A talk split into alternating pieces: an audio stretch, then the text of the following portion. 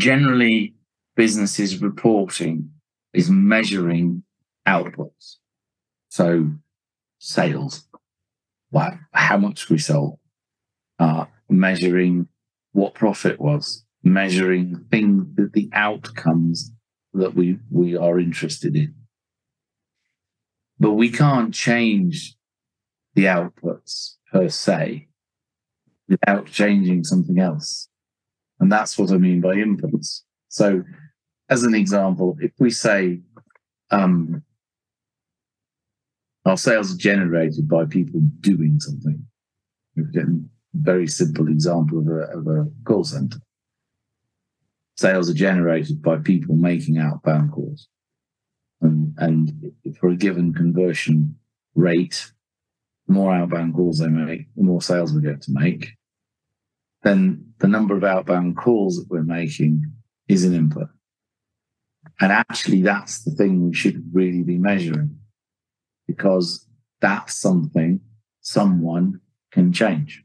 Welcome to the Biology of Business, where we answer the big question How can healthcare professionals like us, who haven't sold out to the pharmaceutical industry and are spending money from our own pockets, how can we market and communicate our services, our expertise, and all the things we believe in so that they reach the world and the people we wish to serve, yet still remain profitable? That's the question this podcast aims to answer.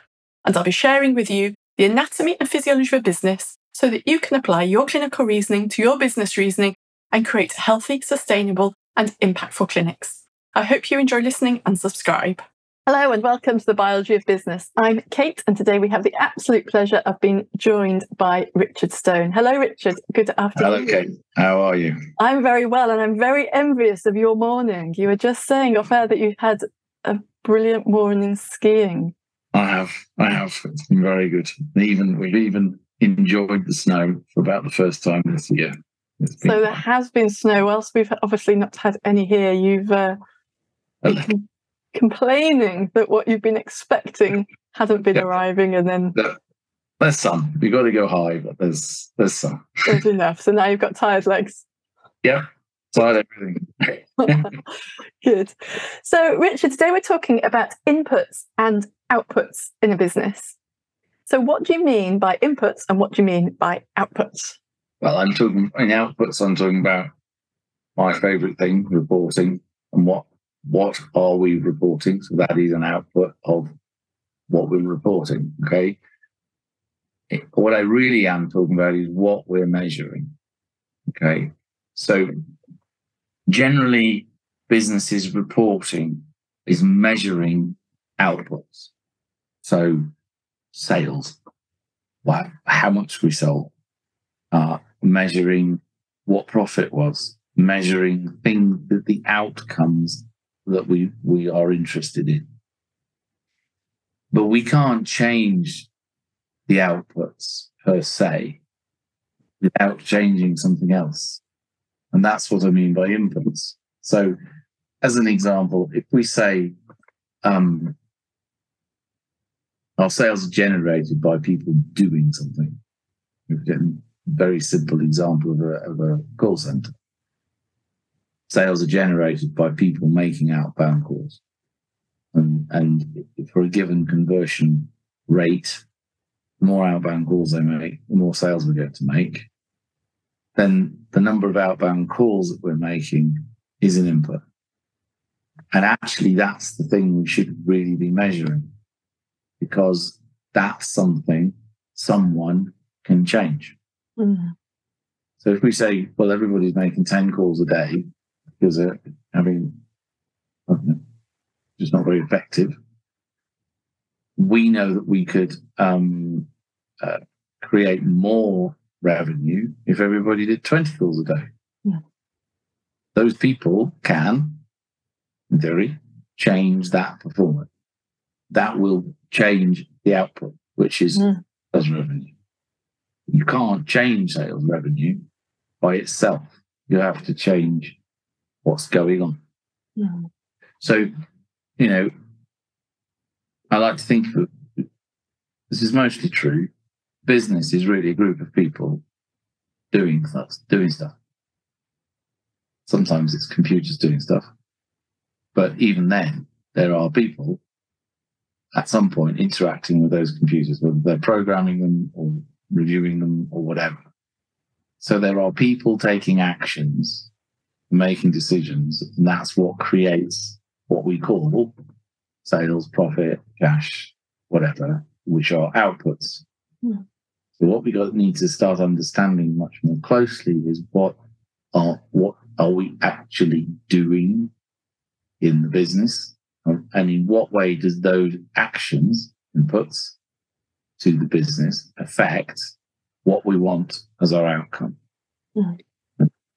And then build our reporting not only to measure the things that everybody's comfortable with and understands the outcomes, but to measure and therefore allow us, enable us to manage the inputs, Mm. whatever the business is, and they're all different. So my, I, I use the simplest possible example, and like, you know, a call center, we can all get our heads around that. But, but the, the, the key then starts to become what in your business, in any business, what is it that people are doing that affects, directly affects, and to what extent does it affect the outcomes we want? And how do we manage them doing that? How do we measure Hmm. them doing that? Right? And, you know, you, you could start thinking about a manufacturing environment some of that isn't people, it might be machinery, but it's like, what are the things, the building blocks that add together? And you know, perhaps imagine the Lego blocks. What are the Lego blocks that stick together to create the building we want? Right? And have we got them? We've got enough of them at the right place at the right time in the right order, stick together to create what we want. And so there's some thought that I'm presuming needs to go in here and getting real clarity on what the outputs you want. Because if you want a Victoria sponge or a lemon drizzle or a coffee and walnut cake, you need different inputs accordingly. And s- the output. I mean, that's yeah, in some ways that's all goal setting, but for everybody's outputs are potentially different. Um, it often tends to be possible to measure that in terms of money or value. Um, actually, let's let's think about that because then this is something new that we haven't talked about in what I do, it's sometimes very difficult to explain to somebody the value of what I do for them. Because unless it's an absolute, I'm going to save you a hundred grand a year, it's hard to then measure. Okay. Um, but actually what, what is possible to measure for anybody is the value of their business. Hmm. Now we can debate it till the cows come home. But if we assume a certain methodology, then a well-run business tends to sell at a higher multiple than a than a poorly run business. Mm. If we by, by multiple, let's say we we generate half a million pounds profit a year.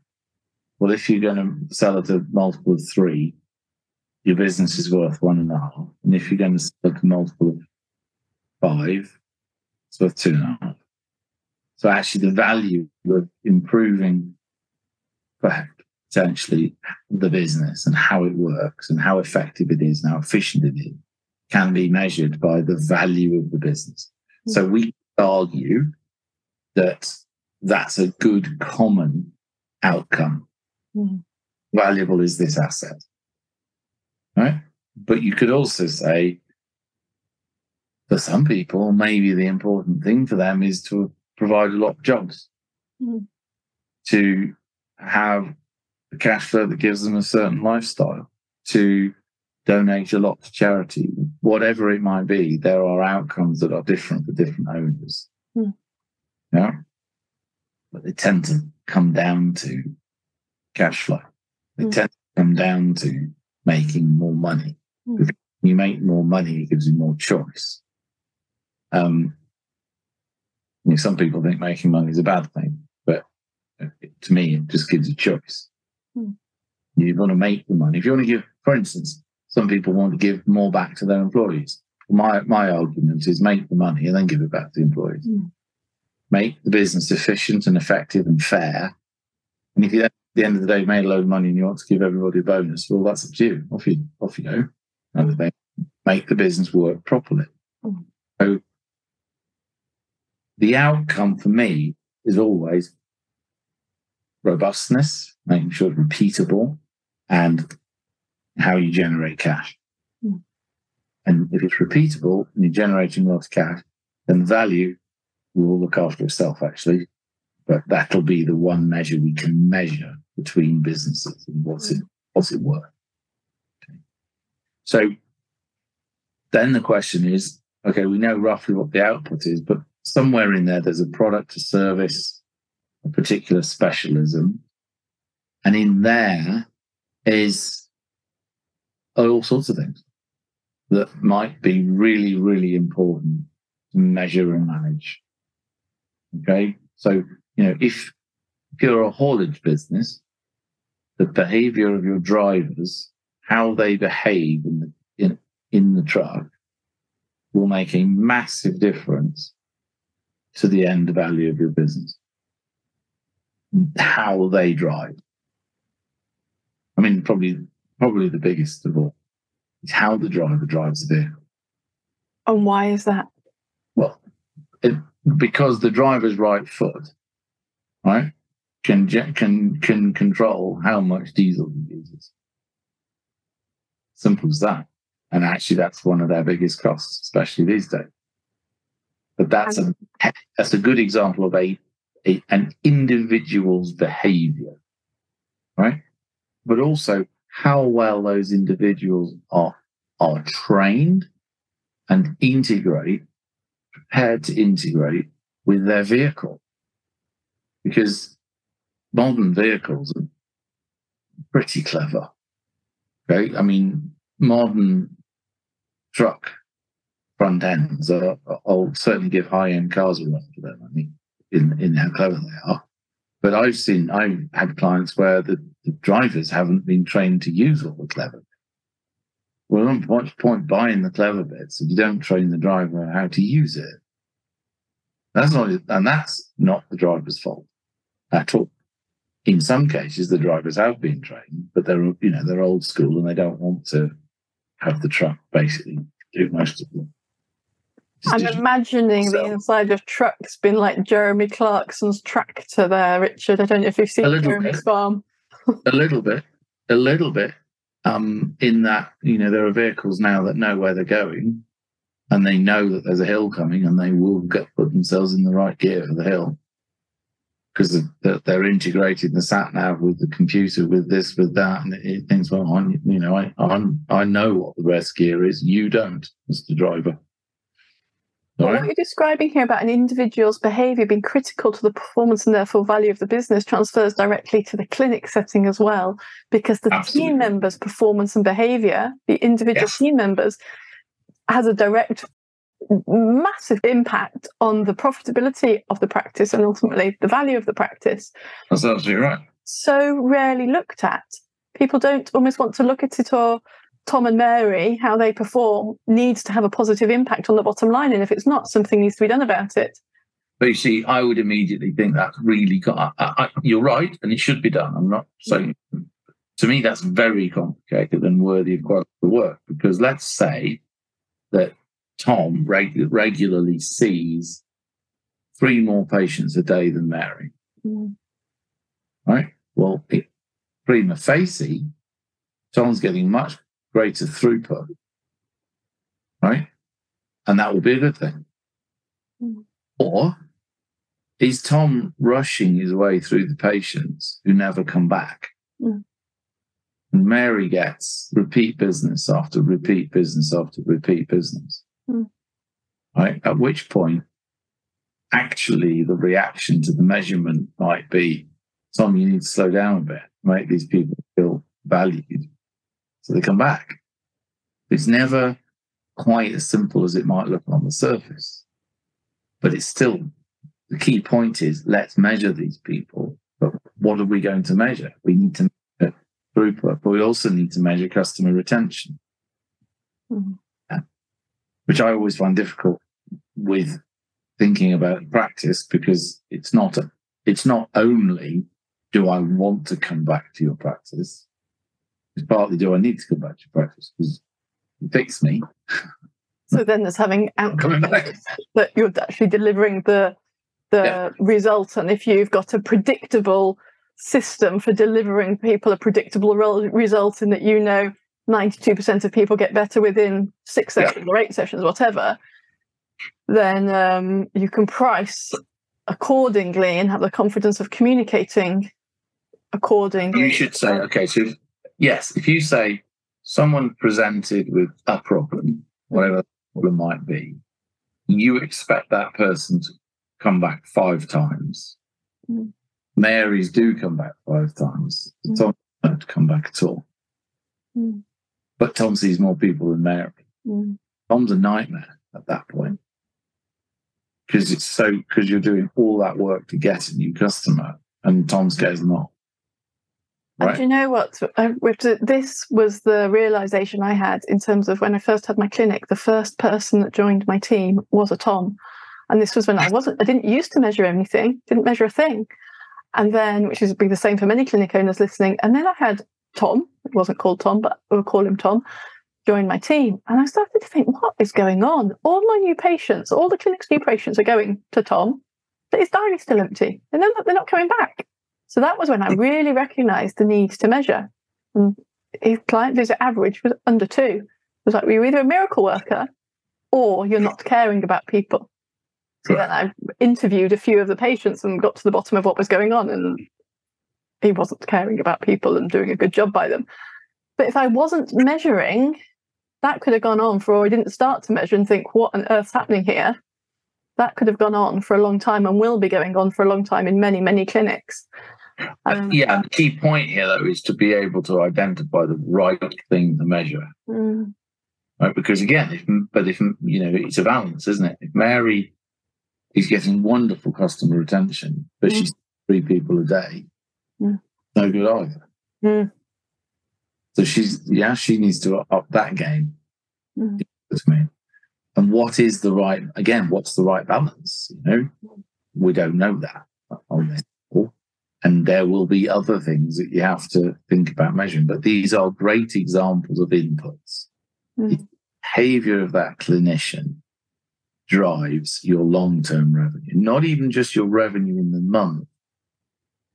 But in that case, in the case of a clinic, you're, you're now talking about your repeating revenue. Mm. You're now talking about a customer coming back to you that you don't have to go out and sell. Mhm. Right? But they're the most valuable customers of all.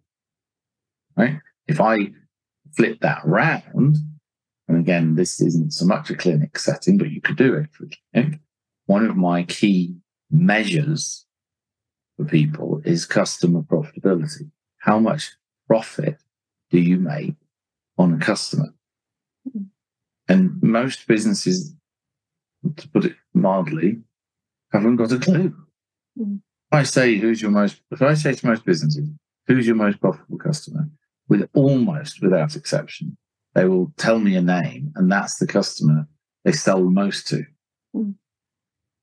Well, that doesn't mean anything. Because generally, the customer you sell the most to, you're probably pricing the most advantageously. And you're probably bending over backwards to keep them and, and you know, acceding to all sorts of demands. And no one's ever measured what they cost. Which is what we've touched on before with regards to the insurance industry. So somebody might say, Bupa or AXA, they're the, my most profitable customers, my most profitable contracts. But actually, they could be consuming a huge amount of your capacity at a very low rate, and you're bending over backwards for report writing and the administration And demands. you're not making any money Mm. if you cost that properly. And I, and I know I've told you this story before, so I, you know, quickly, but I did have a client, and was a haulage client.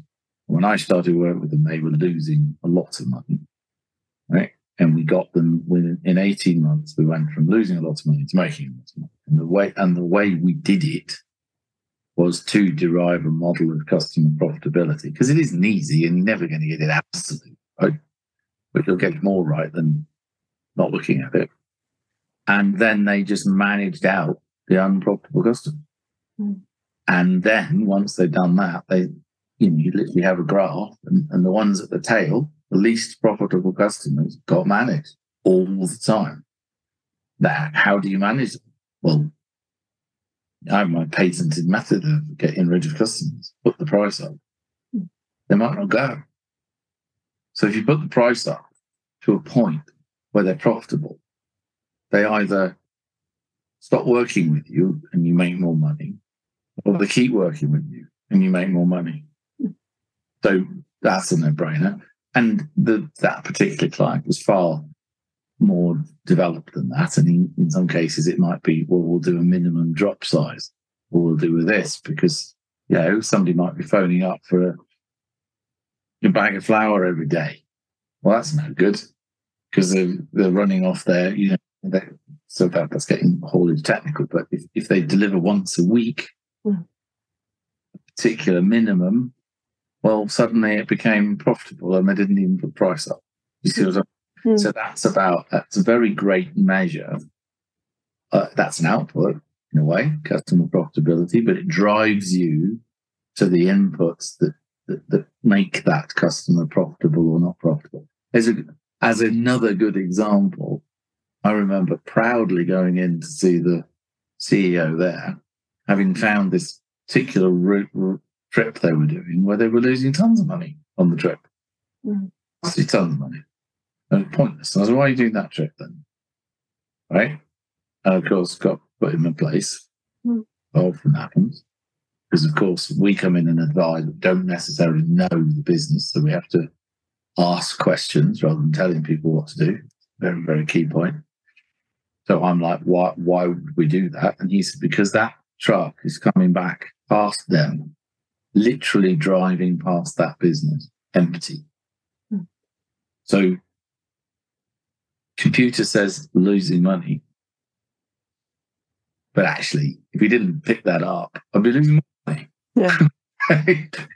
Ah, and there's okay. So of course, there's always the application of knowing your business and sense and practicality. But the question was asked Mhm. and the question was answered. And that's then makes the decisions deliberate. Mary, maybe we deliberately say to Mary, I actually quite like that. You, you, you know, and in fact, maybe you then think, hang on, I can almost triage my clients into the ones that I think need a really caring approach, Mm. sensitive and nervous, and the ones that are just in a bloody hurry, Mm. In, done, out, back to work kind of thing. And maybe they're both brilliant, but actually it's now on me, the manager, to allocate the clients to the people. But That's- sometimes what you and it must be come in the haulage industry too. There's a you might have a gut feel that something's not quite right, uh, but you're almost scared to look at the numbers because you know if you do look at them numbers, and as we've already discussed how important an individual's behavior is, you're going to have to address that behavior, Yes. and that can mean difficult conversations. And it can also mean that you, as the owner, are going to have to have a difficult conversation with yourself about how you recruit, how you induct, how you train, and how you manage people. Because at the end of the day, it's on your watch that the situation's occurred. Lots of owners tell lies to themselves mm-hmm. because it's easier. It's a lot easier than doing doing the work to identify all this. Because because the one thing is, it isn't necessarily easy to work out the most important things to measure. Mm. It's not easy. It is simple. Concept is very simple. It isn't necessarily easy in a complex business environment to work out the five things you should really measure. Because once you're into 50 measures, we can't cope. The computer can cope, but we can't cope. To have a, a, a, num- a smallish number of key elements to measure and manage. Rather like your dashboard in the car, you can actually only keep your eye on. Exactly. Exactly. And then, you know, maybe this is another podcast, but actually it fits here. And and and this is the the sort of my little passion about key performance indicators. So, you know, people misunderstand these words, misuse these words all the time. One, is it key? Mhm. Key performance indicator. You don't have 50 KPIs. You can't. Because if you do, they're not all key. Does it indicate performance? Does it indicate future performance? Not is it a measure of past performance? So, you know, I, I, I sort of like to use the term KPM, key performance measure. Maybe profit is a key performance measure. It's not an indicator. Mm. That's arguable. At some level, it could be an indicator. If you're an investment company, somebody's profit may indicate future profit, but at the running the business level, Mm. that is just an output, right? Let's say you're a business for whom um, foreign exchange rates are important or petrol prices. You're a haulage business. Petrol prices are important, diesel even, right? Is that a key, is that a key performance indicator? Well, not really. You can't do anything about it. You can't change it yourself. It will affect your import, your performance. It is a key performance measure. But whether your driver is using his truck better Mm. is a key performance indicator. Okay. What you're doing with those clinicians, if we work it out right, which bits will indicate our performance. The holy grail for me is always I've got to the end of the month and I have a damn good idea what my measures are going to say because of what my indicators have been saying all month. Right.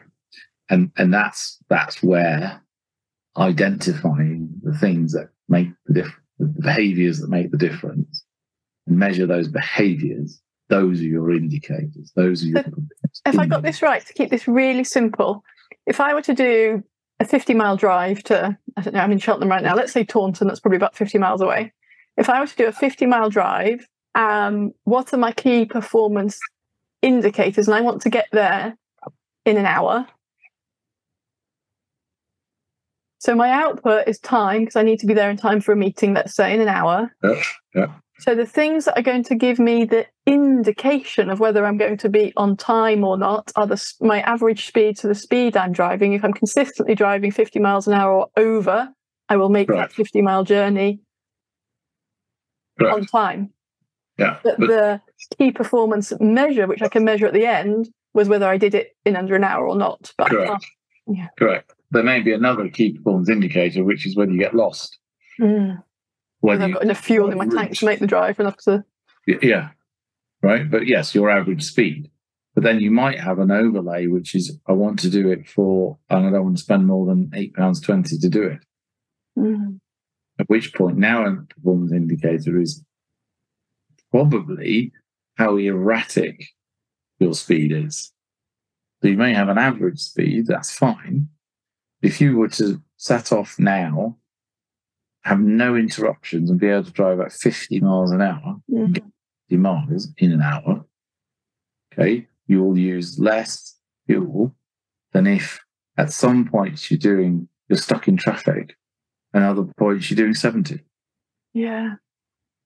And even within that, but now we're coming to your own driving behavior, the more you anticipate slowing down and therefore lift off and slow down, as opposed to braking at the end, the less fuel you'll use. Mm, Back to my right. What are you measuring? So if you wanted to measure, I want to get there in an hour, and I don't want it to cost me more than eight pounds twenty. Now we have to measure not only average speed but maximum speed, and the number of times you hit you, you know, the peaks and troughs, and how, how much you're going just to use more fuel than you, right. So that's when, depending on what it is you're trying to measure. So you might want to measure, yes, I've got recurring revenue from clients, but what am I paying my staff? Hmm. You know, how often do I have to pay them overtime? Am I paying extra overtime? Why am I having to pay them overtime? Is that because I haven't got enough staff? Is it because they're taking too long? And, and no business is simple. You have to be able to look at those nuances in the business and say, well, which bits do I need to really get my, what will indicate that I'm going to end up with a big overtime bill? Hmm. Does it, is it in, you know, is there a scheduling issue? where suddenly I get all these clients coming in and, and on Monday and Tuesday. So I've paid a load of overtime on Monday and Tuesday, and then I'm paying them not to do anything on Wednesday, Thursday, and Friday. And actually, what's happening is we're not scheduling these clients properly. Hmm. I'm making this up, desperately trying to make something up. Fit, right? Well, it's going to be in the team's benefit to create overtime on Monday, Tuesday in this example as well. Yeah. And then sit there, you know, not working terribly hard for the rest of the week and they earn more money. Well, that's not really fair. That's not, that's slightly breaking the covenant with the employer, isn't it? Mm-hmm. So perhaps we're measuring scheduling and we're making sure that we have all, we have productive hours, or as many productive hours as we can in the day. Not only that, but we're measuring across a week how well spread our productive hours are across a week. Yeah. So that we, does this make sense? Mm-hmm. So that, so that we don't end up falling into overtime and then having people with that with a very easy day, mm. accidentally or otherwise. I think we've also got some clinicians to be listening who either run a domiciliary practice or are domiciliary, and obviously there is a demand for home visits and services at home. But sometimes that decision can be driven because of a, a saving of rent, which is of course is a huge overhead saving in many ways in having a domiciliary practice. But without close management of petrol costs, of travel time, it can be a very, very leaky business as well. Well, you see, if you've got a domiciliary practice, you're right back into my mm. bailiwick. You should run that like a logistics business. Mm. To your route planning, your route planning and your scheduling will become a determinant of profit. Which is very, very much what happens in the home care industry in terms of postcodes and very tight management of yeah. care workers. Going. And even within the postcode, it's like, it's like I want to go from there to there to there to there to there to there and home, not there and home, there and home, there. You know, you could end up going there, there, back, past home to there, back, back past there. Then you a lot more time, a lot more cost than if you went A, B, C, D, E. Mm, clock face. Yeah. And that's obviously an incredibly simplified version. But you know, I mean, there's there's significant pieces of software that are very, very, very, very good at that, right? Are, are doing the the best route. But if you were doing that and you're going to see five clients in a day, not only should we be thinking about how we most effectively visit those clients, but also maybe if we could persuade the client that's the outlier might not be an outlier tomorrow. Because we've got three others over there. Mm. It also then comes back down to your, your client scheduling, not just your routine, so that you, you have clusters and you visit clusters. Yeah. If you can. Mm. That's a profit determinant. If you can't, it's going to cost you more money and time. Thank you, Richard. Can you just summarize this conversation for the listener in one or two sentences? One sentence. We need to measure what people do and manage what people do that affects the outcome that we want from our business. That's what we measure. That's what we manage. Thank you very, very much for your time today, Richard. You're welcome. Thank you. Thank you so much for listening. If you found this podcast valuable, here are four ways I can help you grow your practice for free. Firstly, visit www.marklandmethod.com forward slash grow. There you'll find access to the free Profit Without Pills program. You'll also have opportunity to register for the free web class, the triage call, and you'll be able to sign up for the weekly email newsletter where you get hints and tips on how to create a profitable and sustainable practice. And finally, please leave a five star review so I can get access to influential people and speakers and bring them here so that they can share their lessons with you.